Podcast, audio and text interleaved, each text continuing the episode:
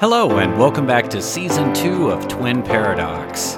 I'm King Everett Medlin, and what you're listening to is a sci fi trilogy I wrote four years ago under the pen name Purple Hazel. Twin Paradox follows my first podcast series entitled Deathwalker Colony, which is now a full length novel available for purchase on Amazon, along with the first two books in the Rigel 12 series The Rise of New Australia and Return of Anarchy. Go online and check them out. Tonight we continue with part 6 of the Twin Paradox trilogy Legends and Imposters. In this next chapter, we learn of the events leading up to Ozzy's arrival at his brother's house in Katy, Texas. After 24 years, they are to be reunited. But not until we learn a little about his twin brother Proxido's amazing past not to mention a little surprise he has in store for his space pioneering sibling. Twin Paradox is a sci fi series encompassing three full length novels, all of which can be found on Amazon.com. You can go online and purchase them, or if you prefer, listen to me read them to you. So let's continue. Ladies and gentlemen, Part 6 Legends and Imposters, Chapter 29 Recompense.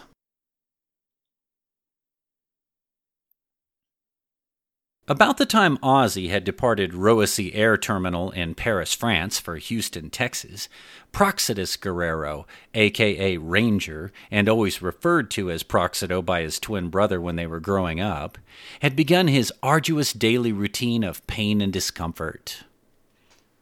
Ah, another day in the life of an aging sports legend, groaned the man, followed by a deep sigh. It had been much like every morning for the 35 year old. It wasn't just the knees, of course. Those had worn out by his fifth season in the pros, from all the cutting, slashing, swerving running he used to do in his rookie year, and the three or four seasons following. It had really caught up to him. But it was his sore, aching back that plagued him most of all. So many years playing that violent sport, counting back 20 seasons to high school. So much pounding, tackling, and getting tackled was what did it to him more than anything else. All the vicious hits, the times he'd been knocked down, knocked out even, the bodies crashing into him at full speed, hundreds of collisions over the years, the velocity of which would rival most any auto accident, 30 or 40 times in a single match.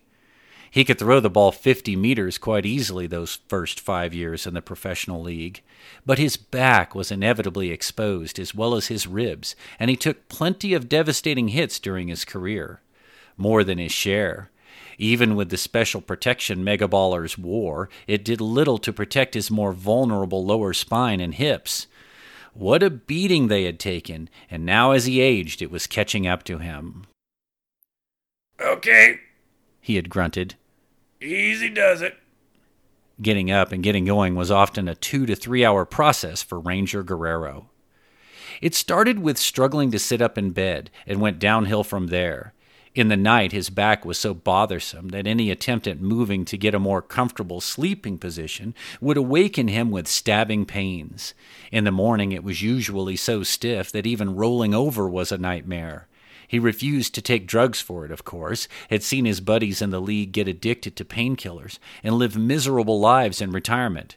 That was something he truly wanted to avoid. After clawing and groaning to sit up and turn to face the side of his bed, Ranger would usually press a call button on his nightstand, which would summon a small robotic hover carrier from the corner of his massive bedroom. This was like a floating wheelchair, except that it utilized no actual wheels gliding across the floor on a force field created underneath, the device using electromagnetics, it was capable of bearing and transporting up to 136 kilograms. Using this vehicle, which was originally designed for disabled people, Ranger would then be transported to his bathroom, where he'd rely on his big, strong arms to lift himself into a basket, which would crane him over to the toilet to urinate, then into a bathtub, which was filled up while he waited, and heated to around 40 degrees Celsius. He'd sit in that steaming tub for as long as he could stand it, just to loosen things up so that he could try walking. Some days were worse than others. Every morning was like an emotional odyssey just to get going and start his day. After his hot bath on that spectacular Texas morning, while Ozzy was flying across the Atlantic, Ranger had used the basket to remove himself from the tub and gingerly stood on his feet. Well, that was refreshing. He had joked sarcastically with himself. Now for a jolt of coffee and let's get this motherfucker going, goddammit. This was also part of his routine, by the way, to motivate himself and perform his own personal pep talks, in the absence of some fiery head coach. He clapped his hands when he said it, as if he was leading his team out of the tunnel in some imaginary sports stadium. It was like that day after day for the banged up, not so old former warrior. Most days it went about this well. Some days it was nine kinds of hell. Without painkillers or even muscle relaxers, it was indeed quite the ordeal, but he was bound and determined to stay off drugs come what may. Those would shorten his life, and he knew better. Twenty minutes till my video conference call with the old stockbroker. Let's get to it, he had said to himself. No one else was around to hear him say it, though. The house was totally empty. Had always been, really. Ranger had never married. Oh, he had his share of wild times, that was for sure. But that had all petered out by year three of his professional career. By then he had a brand new matter to concern himself with, and that had dramatically altered the course of his life outside of sports. The morning video conference call with his longtime investment advisor was only the third biggest highlight of his daily regimen, beside, of course, his often troublesome first bowel movement. That was a solid second. Constipation was an additional malady that plagued him from time to time and made him feel sluggish. But above everything else, his morning visit with his mother, who lived in a tiny cottage out back, was the very, very best part of his day. Not always pleasant, sometimes worrisome, yet he loved every moment he spent with her. A granny pod, as the manufacturer called them, had been installed on his property out by his big dog kennel, where he kept a couple of adorable, though quite territorial, pit bull terriers. His mom lived in her little cottage, actually a self contained private nursing facility right next door. Had its own standalone solar panel for backup power just in case. Yes, he had tracked her down finally, had to hire a private investigator to help him do it, but he managed to pull it off.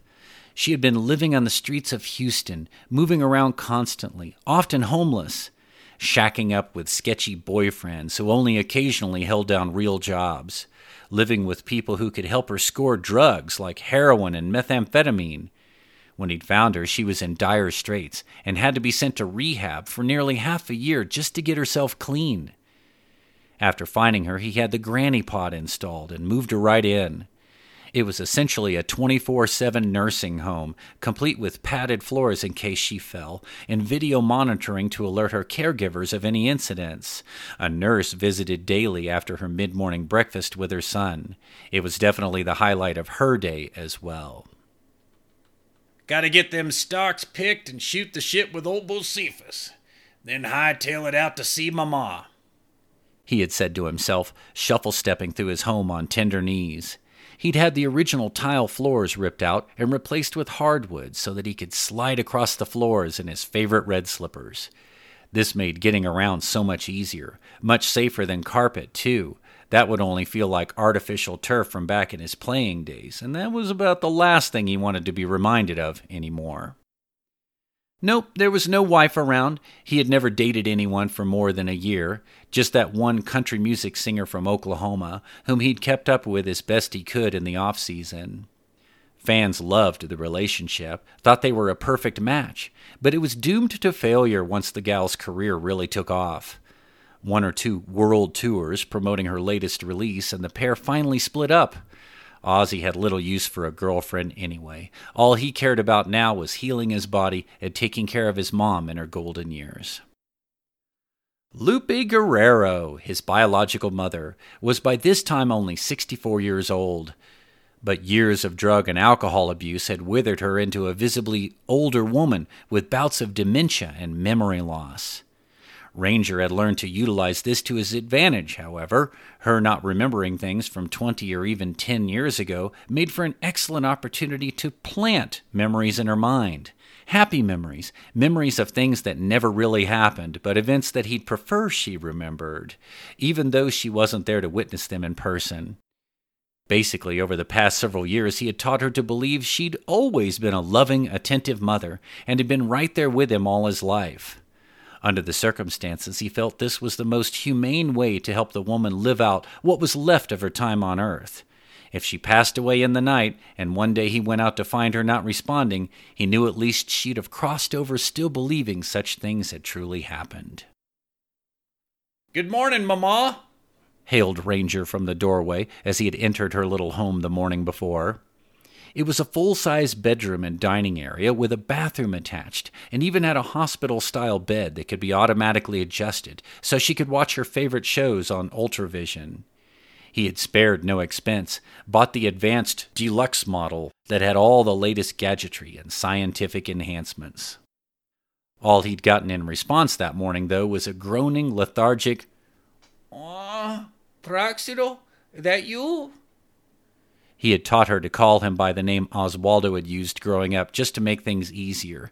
It made more sense than calling him Ranger. That had been a nom de guerre given to him in high school. Frankly, he couldn't remember the first time he was ever called it. That was way, way back, and four knee surgeries ago, after all. Yep, it's me, Mama. You up yet, sleepyhead? He had asked sweetly. Come on now, we gotta get up and at 'em he then added like some peppy high school gym teacher. It's going to be a hot one today. You hungry? Can I rustle up something for us to eat? Mom stirred a bit, then rolled over on her side toward the wall. She wasn't yet buying in, it would seem. Mm, can't I sleep some more? I'm so tired, baby. Really? She moaned, like some recalcitrant teenager, unwilling to get up and go to school on a Monday morning. I'm so tired. Let me stay in bed, please. But Ranger simply wouldn't allow it. He had learned from the doctors and nurses that she must have her daily therapy to help her retain memories. If she drifted further and further into dementia, the situation could deteriorate, and she might very well become critical, perhaps catatonic. No, no, no. We got to get up and going. Your boy is hungry, and you know I ain't eating no breakfast without my dear mama. Come on, let me help you up. I'll give you some privacy to get dressed and all, but you get moving. Let old Proxido set up a table for us. You want to eat outside on the patio before it gets blazing hot? To this she had replied with a sleepy smile.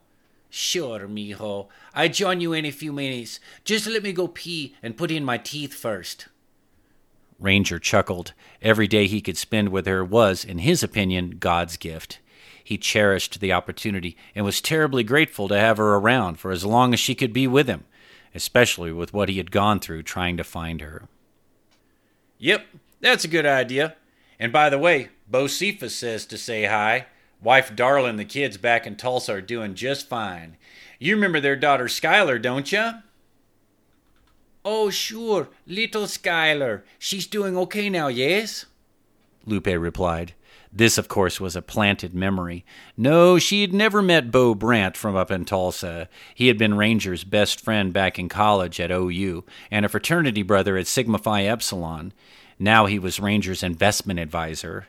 When Ranger had received a full scholarship to Oklahoma, Lupe was still on the streets of Houston, roaming the town looking for her next fix.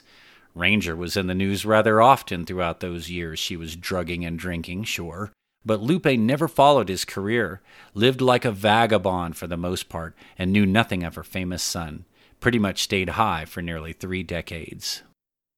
Indeed, Ranger had lovingly taught her all those memories and then some. He had learned how to do this quickly, too. He had learned that if he repeated something to her four, five, ten times, it would lodge within her long term memory until she truly believed she had been there, believed she had witnessed it in person.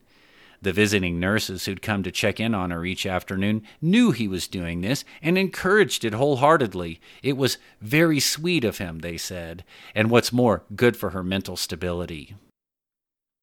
Oh, yeah, she's doing fine, he had answered. She'll be back on the gymnastics team real soon, he thinks. Well, guess I'll go get us some breakfast. You feel like chicken fried steak and eggs, maybe some grits on the side? To this she had chuckled sarcastically. Baby, you know I can't eat no steak, not even with my dentures in. That was a valid point. Years of neglect had cost her most of her front teeth and even a few molars. When she smiled without her bridge inserted, she looked like a jack o' lantern. All right. Then how about I whip up some Tex Mex? How about huevos rancheros? I'll put on some of that chili sauce that you used to make for me when I was little. How does that sound, huh? Again, another fake memory. He hadn't seen her since age two before tracking her down on the streets of Houston. Nevertheless, she took the bait. This was an attempt at a new memory, and it worked perfectly. Ranger wanted her to remember cooking for him as a child, even though in reality the authorities had taken him and Oswaldo from her shortly after their second birthday. Oh, yes, that sounds wonderful, mijo, she had said with delight. My chili sauce, yes. My mother taught me how to make it back in Mexico, I think. Did I tell you this? Oh, silly me. I forgot I taught you how to make it. Ranger had been quick on the draw that morning, despite the minor setback. Yep. Uh, I mean, I watched you make it while I was sitting in the kitchen when I was little. Yeah, that's it. That apartment we had back in Houston, remember? His mother shrugged her shoulders embarrassedly. Then, after a few moments, she amazingly conceded recalling this even though there was never such a thing as an apartment where they all lived together. That too never happened. The twin boys had been found sleeping with her in a drug house where she'd been nursing them. Authorities had no earthly idea how she'd somehow kept them alive. Neither baby had a clean diaper on. They basically crawled around in filth lying on an old mattress, which had been blocked off with stacks of beer boxes to keep the two toddlers from wandering about. Mom would return from getting high and pass out on a blanket curled up between them. What she'd fed them, how she'd managed to nurse them, social services had not a clue. They had survived, though, miraculously, and both had grown into fine young men. Oh, yes, the, uh, the apartment, Ranger never brought up the topic of his twin brother with her. Naturally, he missed Ozzy terribly, and it tormented him for years. Had never found out what had happened. Figured he had died somewhere, as orphans often did. Abusive employers, cruel foster parents. It happened frequently, people would say. But no, his mother didn't need to know about Oswaldo. She wouldn't remember him anyway, unless Ranger told her about him, so he simply didn't. That's just the way it had to be, and he understood there were going to be limitations to what all he could accomplish. Upsetting her with information like that was not an option. It was such a nice place, wasn't it? She added, imagining a home that never was. They had had a lovely breakfast together that day while Ozzy was flying to Texas with her bridge inserted, chewing up soft tortillas buried under fried eggs, laid over a bed of refried beans, Monterey Jack cheese, and topped with a mild chili sauce, was quite easy for her to accomplish. She'd finished half her plate, it was so delicious. Ranger had it prepared for her in a matter of only a few minutes. Of course, cooking in kitchens had become a thing of the past by this day and age. Only fancy restaurants performed tasks such as these, and few common people could afford eating out. No, modern kitchens were all automated now. Much like on Santa Maria, there was simply a food replication system installed in the room where meals had once been prepared.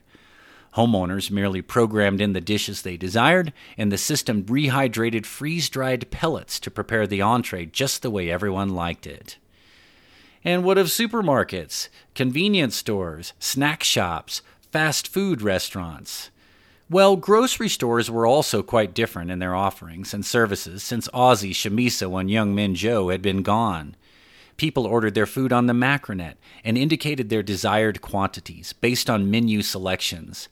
Visiting stores in their local communities, they picked up their orders and sped away to their homes, where they had only to load the packets into their home's food replicator. Wealthier people, by way of comparison, usually had them delivered. The computer and the mechanism itself then handled the rest.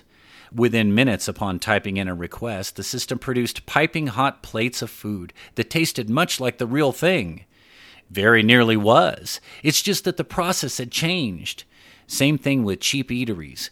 Drive up, type in or press a menu selection, then within minutes, computers filled the order. No cooking, no deep frying, no grilling, no baking. For the most part, these had become a thing of the past. Few missed having to clean kitchens, so what did it matter? Meanwhile, most households had dual incomes, or even adult children working full time to support the family and help make ends meet. Kids rarely moved out to start lives of their own. They married and moved back in with their parents, if there was room for them. This had gone on for decades, ever since the great collapse of 2028. Thus, automated kitchens merely served to complement this modern format. Practically no one had time to cook, after all. Few even knew how. Besides, why would anyone want to? Replicators did all the work for them. Naturally, Ranger had no idea how to make chili sauce. Never would have occurred to him. He'd merely been planting yet another fake memory in Lupe's mind. Besides, he could never have endured standing in a kitchen in front of a stove or chopping up onions, garlic, and guajillo chilies. He had simply dialed up his food request, and a state of the art hovercraft delivered the hot plates of food to their table, while they had sat out on the patio and enjoyed the breezy, sunny morning. He had watched her eat, while he simultaneously wolfed down his own breakfast. Then he'd waited for his food to settle so he could get on with his morning regimen. Hopefully, he had thought to himself, that coffee will finally kick in and I can go take a nice long shit. But a nice bowel movement wasn't all Ranger Guerrero had planned for that day. Sure, on some afternoons he could go play fetch with his dogs in the big yard out back, let them out of their air conditioned kennel, and allow them to run their legs off while he heaved muddy tennis balls for them to go bounding after until their mouths were foaming with saliva, or his arms got sore, whichever came first. If he preferred, he could go for a ride on his solar powered ATV, if his daily back therapy loosened him up enough to handle the jostling motion of the vehicle, that is. That was always fun, too, especially when he took the dogs with him. Chasing jackrabbits out in the field behind his house was as big a thrill for the dogs as it was for him. But not on Fridays. Not during Mega Ball season. Fridays were often home games for the Katy High School Tigers, his old alma mater. He'd been a star athlete there, and they had a bronze bust of him out front of their home stadium. He'd attended most every game this season. His old Little League coach, Dusty Kinnefick, now elderly and fully retired with a big pension he had somehow earned from the government years before, would stop by later that evening and drive him to the stadium to watch them play. This meant the balance of his day was spent enduring painful stretching exercises, so to loosen up his back enough to endure those long flights of stairs and stadium ramps up to his seat. Not surprisingly, everyone knew who he was whenever he showed up. Kids came up and took pictures with him, folks crowded around. Dusty would occasionally try and shoo them away, but Ranger never minded. He'd sit there and sign autographs or pose for photos with anyone who asked. It was just a part of being a sports superstar as far as he was concerned. In fact, it would not be until very late that a very exhausted and sore Ranger Guerrero had finally returned to his big log home outside Katy, where he'd enjoyed a single bottle of beer, his weekly reward for struggling through all the pain and discomfort of sitting on stadium bleachers with his sore back. He had then sipped his beer and scrolled through 50 or so electronic letters from fans, old teammates, former opponents, and sports writers looking for an angle for some story they were writing. He'd kicked back in his massive den with its high vaulted ceilings and replied to them one by one until he was finished. That was also part of being a star, is the way he looked at it. The public had to be able to have access to him as much as he could stand it.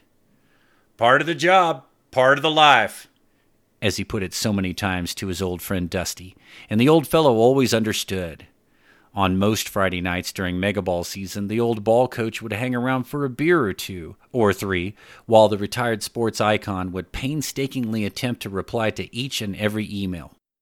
Some were obscene or absurd, most were just loyal fans or sports writers who would invite his opinions and have him weigh in on topics concerning matters pertaining to the league, or comment on how his old college team was doing these days. Those were his favorites. He still loved his Sooners, and often saved those for last whenever fans or journalists wanted to talk about Oklahoma Megaball. After that, though, he would usually call it a night. Sometimes Dusty would have one too many and have to sleep on the long leather couch in the den but most nights the old fellow would pull himself together and make his way back to his nice home in town where he lived with his third wife, Tara. Either way, Ranger had a strict routine he had to follow before going to bed if he was ever going to get a good night's sleep.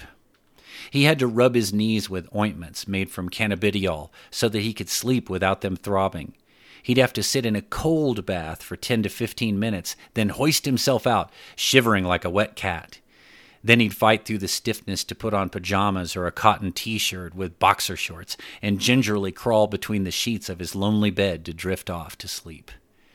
That was the usual routine on Friday nights whenever the Tigers were playing at home. It was grueling, but he had to do it. Perhaps it was sort of like a penance, his recompense for what he used to be like in his youth. Oh, he'd been a wild man once. Not for very long, no, but he'd certainly tore it up and burned it down back when he was a spry rookie, and throughout those glory years playing center back for the Dallas Wranglers. A book had been written about it, too, those heady times when Dallas reigned over the Professional Megaball Association. He'd read it, as a matter of fact. It was quite entertaining. Titled The Wild Bunch, it had been touted as a tell all book describing the heyday of the Wranglers, back when they used to have a special party house called the Red Brick Ranch up in Highland Park. Highland Park was the ritziest neighborhood in all of Big D, as the locals called Dallas. But when one of his teammates, Charles Choctaw Enos, purchased the place, the team quickly found they could go there and enjoy every level of debauchery and dissipation known to man away from the watchful eye of the sports media. What happened there eventually became legendary, and of the many offenses and misdeeds purported to have occurred, Ranger himself was most certainly guilty of many, either a willing participant or at the very least an eyewitness. The Wild Bunch was a huge success when it first came out. Many players tried denying what it claimed. Some merely scoffed, Yeah, so what? You goddamn right we did that shit not Ranger. By then he had distanced himself from most of it, but the damage was done to his reputation, no doubt about that. Ranger saw, participated in, and heard from first hand sources about everything that occurred. The book was surprisingly quite accurate, especially given the dubious sources of information used by the author. It was made up of second hand accounts, and most were unreliable at best, but quite close enough to the truth just to be honest. That said, if anything, the book told only half the story. Yes, Ranger Guerrero and his teammates had a lot to be embarrassed about. The parties were outrageous. The girls were both plentiful and willing. Nothing was out of bounds. Nothing was out of the question. It was like pagan Rome. It was like the Sultan's royal harem in Istanbul during the Ottoman Empire. It was as decadent and perverse as anyone could imagine, and some would say even more so. Neighbors would complain, police officers from the Dallas Police Department would dutifully respond, but nothing ever happened. The Wranglers were quite clearly above the law, and it didn't matter to them nor to the police what anyone else thought. Unless someone died, which no one ever did, they could both pretty much care less. Free game tickets, signed memorabilia, souvenirs, maybe a few phone numbers from some of the hot chicks in attendance, that would always suffice. Happy cops would drive away, and the occupants would obediently shut off the loud music, tell the naked girls running around out back and lounging around the pool to get dressed, get inside, or get the hell out. Choctaw, who owned the house, was thorough and meticulous too, mapped it all out, had a plan, had a system, wanted the parties to go on and on, every time the team had the next day off, or during spring workouts when they would finish conditioning drills. He hired bodyguards to patrol the place. A couple of them even lived there permanently. They, in turn, kept the liquor flowing and the drugs plentiful, kept the house filled with pretty young women willing to fulfill the players' every desire. And there were always many, many fresh young prospects in their early twenties more than happy to do whatever it took to get invited back. Ranger saw women subjecting themselves to things he'd never believed possible saw them participating in gangbangs with the team's hulking linemen, or forwards as they were called in Megaball. The ogres was how they referred to themselves, and group encounters were their specialty. This was the dirty deed they looked forward to performing every Sunday or Monday night after home games in Dallas. They'd find a gal willing to take on two or three of them, then haul her off to one of the bedrooms, sometimes with additional players joining in. This would often force the poor young lady to have to take on upwards of six or seven men at once. Ranger saw women pairing off with each other to dildo themselves to orgasm, or even sitting on the side of the massive hot tub with their legs spread wide open, while other gals licked their swollen vulvas until they climaxed, moaning and cooing with delight. Players in attendance would sit and watch, or pour beer on them, or shove thick, swollen penises in front of their faces for a quick blowjob. Whatever they wanted, the girls ate it up. Never protested, never relented. The party went on and on and on without respite until dawn. Of course, all good things had to come to an end, one way or another. Even sexual debauchery perpetrated in a fancy Dallas neighborhood, a neighborhood where folks living nearby could quite easily see women cavorting about in panties, or nothing at all, boobs flopping, dancing, carousing, drinking, doing drugs, and having sex right there in the middle of the living room or on the back patio with famous megaball stars they had just seen on television the day before. This was scandalous, to say the least, and when the city, as well as the sporting world in general, was rocked with scintillating details of what their sports heroes were purportedly engaging in, the hammer fell hard and fast. Choctaw had to sell the home. It was placed on the market within a month and remained unoccupied for over a year. Even the Dallas Wrangler public relations machine could barely move fast enough to sweep the thing under the rug. Apparently, someone somewhere, someone powerful enough and influential enough to call a stop to it, had thrown their weight around. It all came crashing to an end within a matter of weeks. The book, The Wild Bunch, released the following year, only served to elaborate on the horrendous details of just how far it had gone. It revealed stories that local news reporters couldn't talk about during prime time. It became a serious distraction the following season, and when the Wranglers failed to make it to the playoffs, the embattled coach, who had nothing to do with it, by the way, was forced out. He was fired, and the team languished for three more heartbreaking seasons, losing players to retirement, losing players to major injury, and trading away some of the ones who had clearly gone downhill due to their flamboyant lifestyles. Ranger broke a few more records, took a few more blows to his body, and had his fourth knee surgery to repair torn cartilage. Those years were definitely the worst he'd ever endured. It was only after the 2108 season that he finally had to admit he too was in decline. Statistics didn't lie. He was slowing down, and no amount of off season rehabbing of his knees and his back could stave off the inevitable. He lost his starting position before the start of the 2109 season, and by the end of yet another disappointing campaign that year, he decided to call it quits. The mighty had surely fallen, Ranger Guerrero faded into sports history with all his fame and records for millions of sports fans to admire in decades to come. Sadly, though, as a player, he was finished. That's not to say he hadn't made every effort to redeem himself. It's just that he never sought to campaign in public in order to restore his tarnished image. Instead, he chose to do good deeds. For example, for years, he had made regular appearances at the old Katy Boys farm, visiting Little League mega ball tournaments. This he pursued diligently and showed up as often as he could. It comforted him to see exuberant youths out there playing the sport he loved, at what was by now a complex of six sports fields, including a modest sized stadium for visiting teams and their families, to sit and watch their kids go up against the sports machine that Katy Boys Farm had become. Rarely did anyone come away with a victory against them. In fact, since Ranger had departed the orphanage years ago, three others had followed him and had stellar careers in professional sports. Not just Megaball either. Several major sports now had top flight athletes who had taken their licks and learned the ropes in that very same program, which blossomed shortly after Oswaldo Guerrero had been whisked away back in 2086, never to be seen again. Somehow the money had materialized, and the orphanage had the resources necessary to develop a sound sports program with facilities for weight training as well as conditioning. Thus, Katy, Texas became the home of many famous star athletes over the years.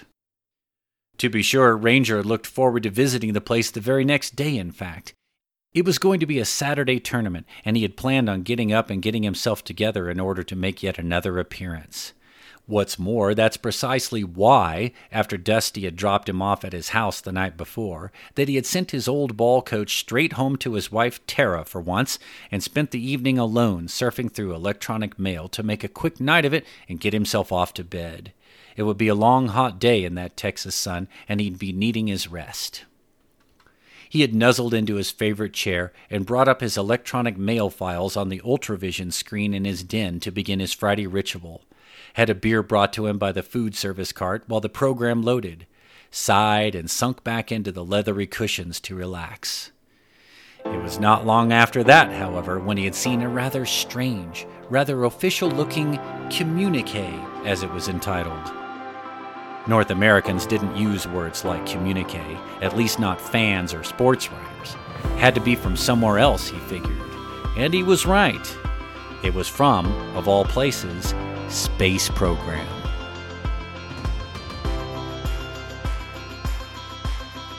This concludes tonight's podcast of Chapter 29 Recompense. I hope you enjoyed it. Watch for Chapter 30, which I'll be posting very soon.